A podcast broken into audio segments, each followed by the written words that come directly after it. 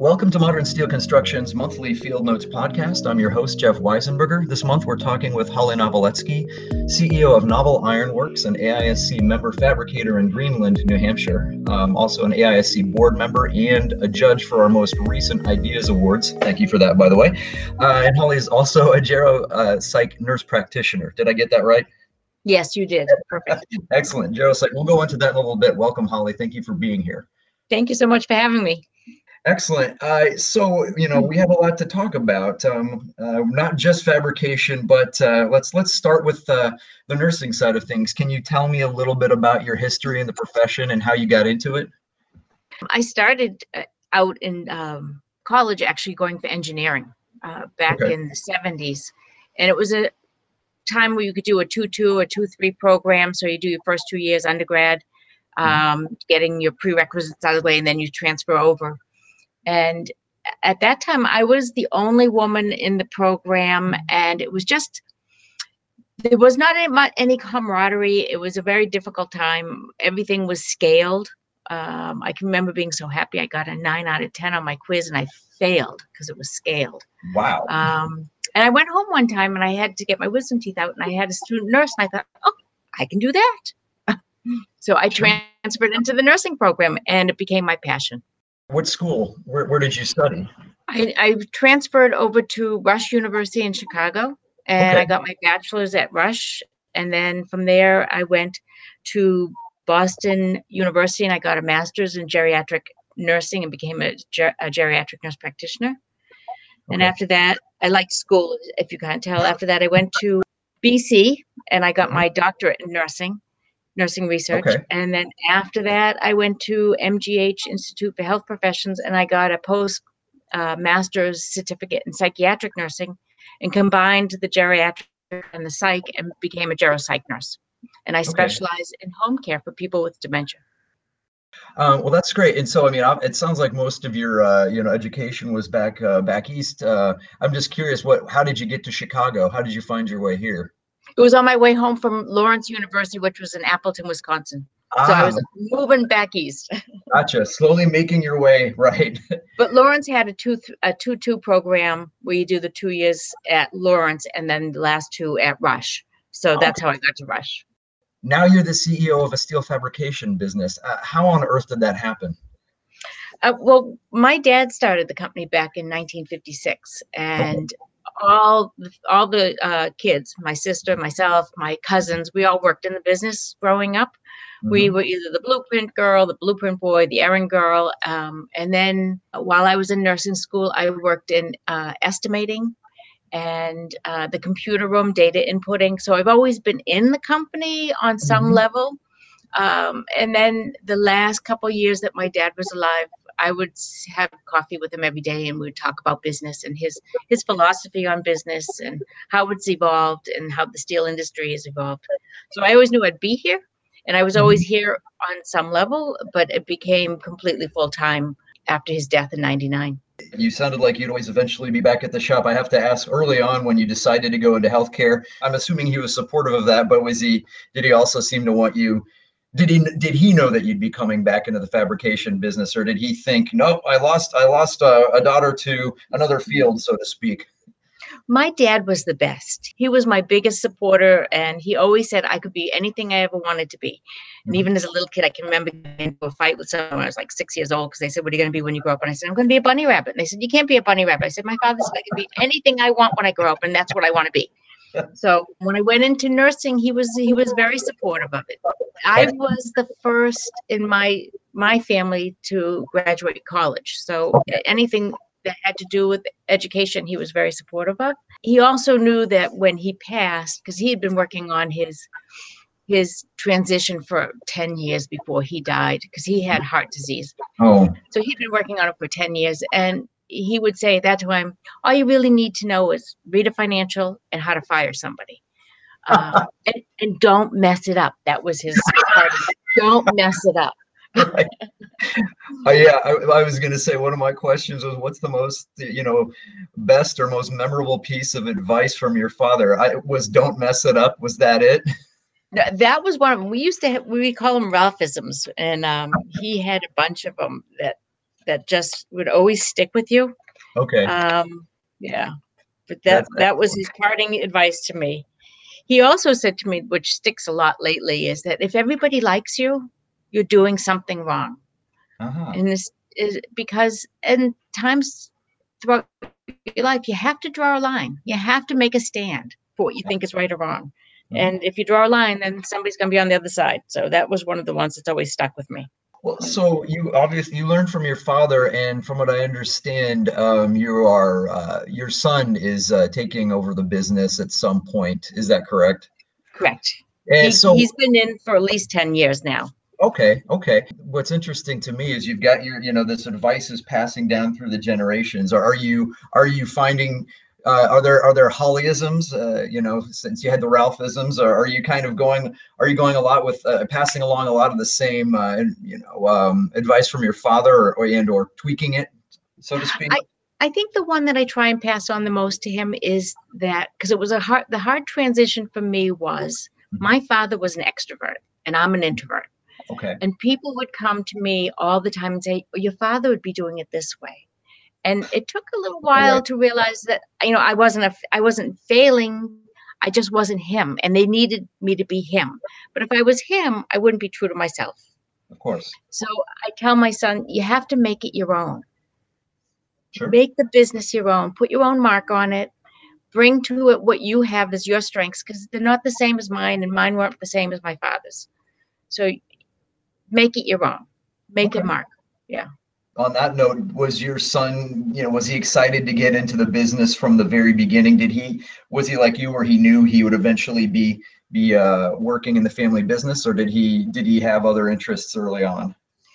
we didn't think he'd be in the business. He, from a very young age, was into bicycles, and he worked for um, a local bike company, Bicycle Bob, who took gave gave took him under his wing, and really, I think Bob had planned that he would buy him out, and that would be his retirement. Was be Josh taking over, and we all thought that was going to be the route. And when Josh finished college, he did his, he, he bought a van, he pimped it out. He was going to go around the country, down South America's, uh, Central America rather, um, surfing. And he got to California and he was downhill mountain biking and he shattered his arm.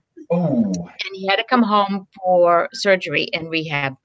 And when he came back, he spent some time in the shop and he loved it. He loved the guys in the shop, he loved the work, and he never left. with uh, Novel Ironworks, how, many? Can you tell me a little bit about the size of the business? I mean, it's a family business, but when you, people hear that, they always think small. But I, uh, how how how many employees do you have? So, novels going on third generation with my my son, and we have approximately 100 employees. You know, it fluctuates some, especially now with COVID, but we're about 100 employees. Um, we also have uh, Rose Steel, which is our erection company, and miscellaneous iron, iron, and that's Mhm. another 40 odd employees. Okay, excellent. Um, so can you can you talk about some of the you know is there a big one main challenge or a few challenges with running a family business? A family, family. you know, it's a it's a it's a um, it's a huge responsibility having a family business. Not speaking business wise, but in the family.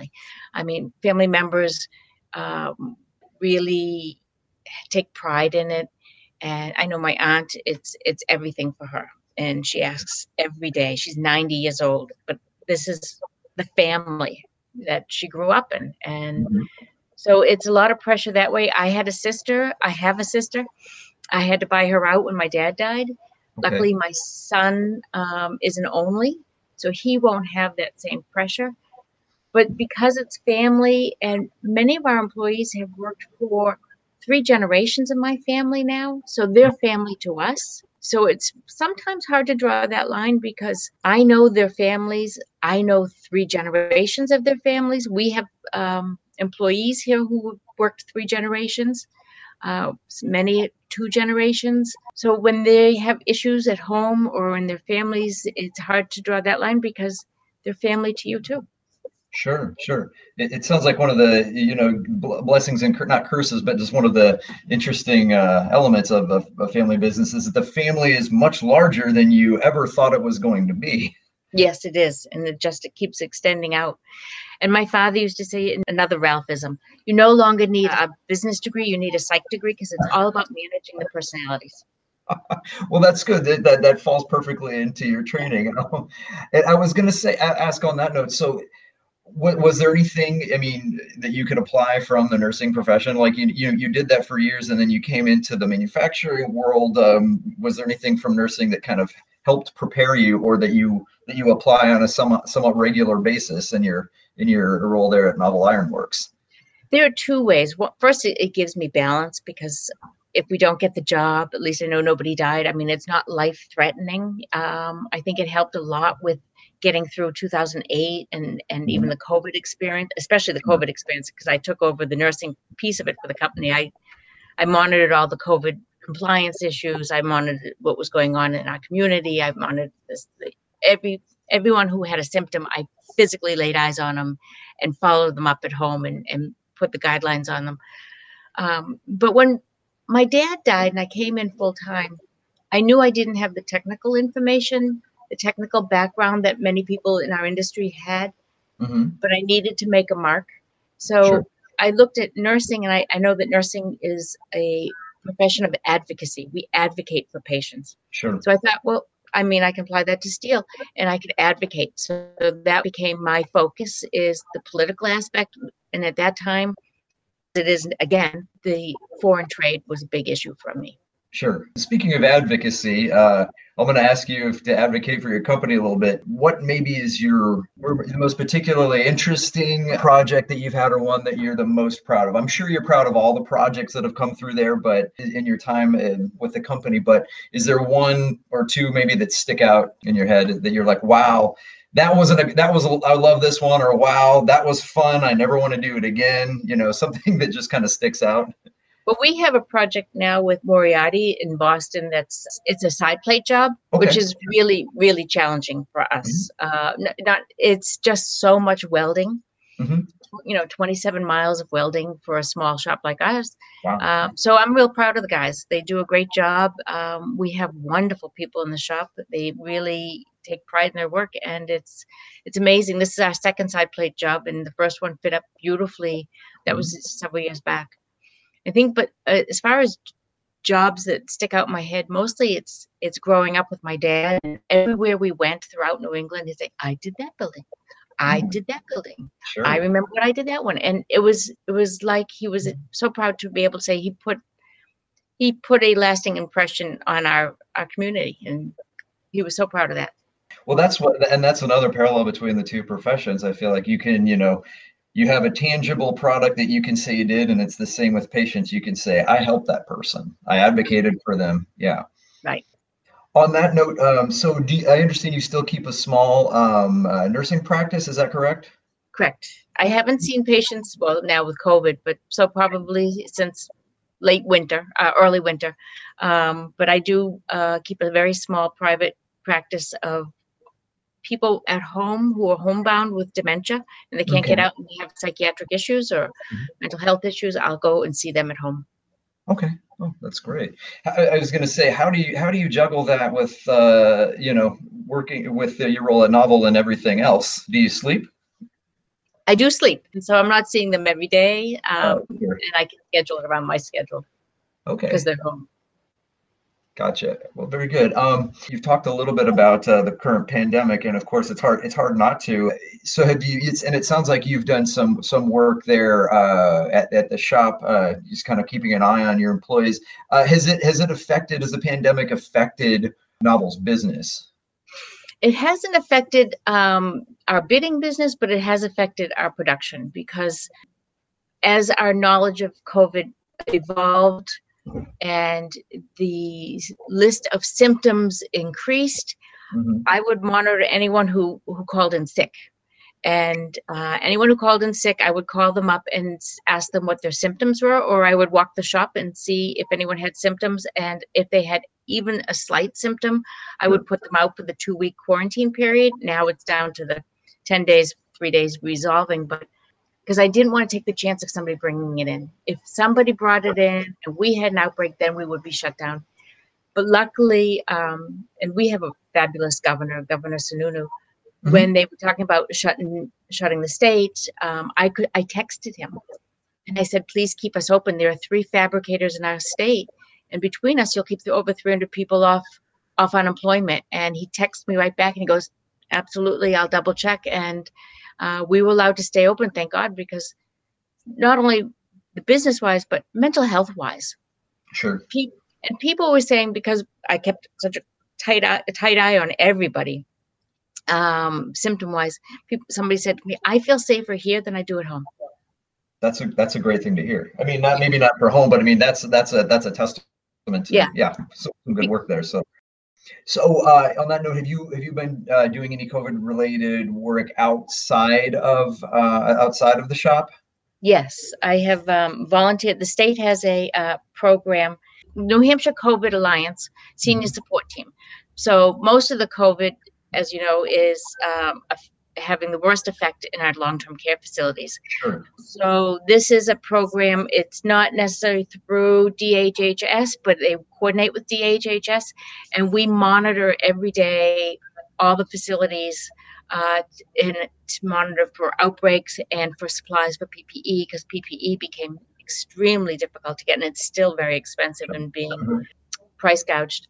Um, and then we monitor to make sure that if they do have an outbreak, that they're getting the proper guidance on that. So I'm doing that.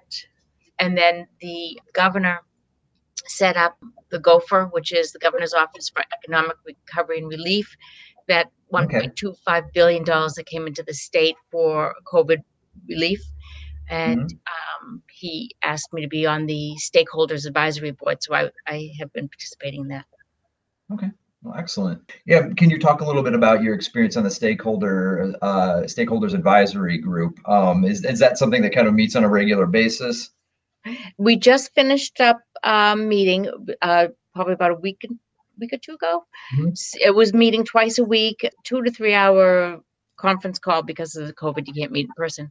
So the state got 1.25 billion dollars for uh, federal money for the state for economic relief due to COVID, okay. and the governor set up this board. It's the GOFERR, the Governor's Office of Economic Relief and Recovery, right. and then there were two subgroups. There was the legislative group, and then there were the stakeholders so people from the community uh, that sat on the board and then we we listened to people from the community different sectors in okay. um, the of industry to get their impact their financial impact from covid uh, and being closed right. and then we made recommendations to the governor on how that money should be spent and which different sectors it should be go to and how it should be distributed which channels okay Hollie, thank you for being here.